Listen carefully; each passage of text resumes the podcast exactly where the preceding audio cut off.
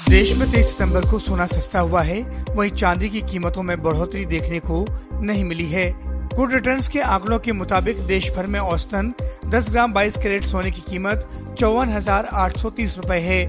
वहीं प्रमुख नगरों में 24 कैरेट 10 ग्राम सोने की कीमतों की बात करें तो दिल्ली में उनसठ हज़ार नौ सौ तीस रूपए, मुंबई में उनसठ हज़ार आठ सौ तीस रूपए, कोलकाता में उनसठ हज़ार आठ सौ पचास रूपए और चेन्नई में साठ हज़ार दो सौ तीस रूपए है।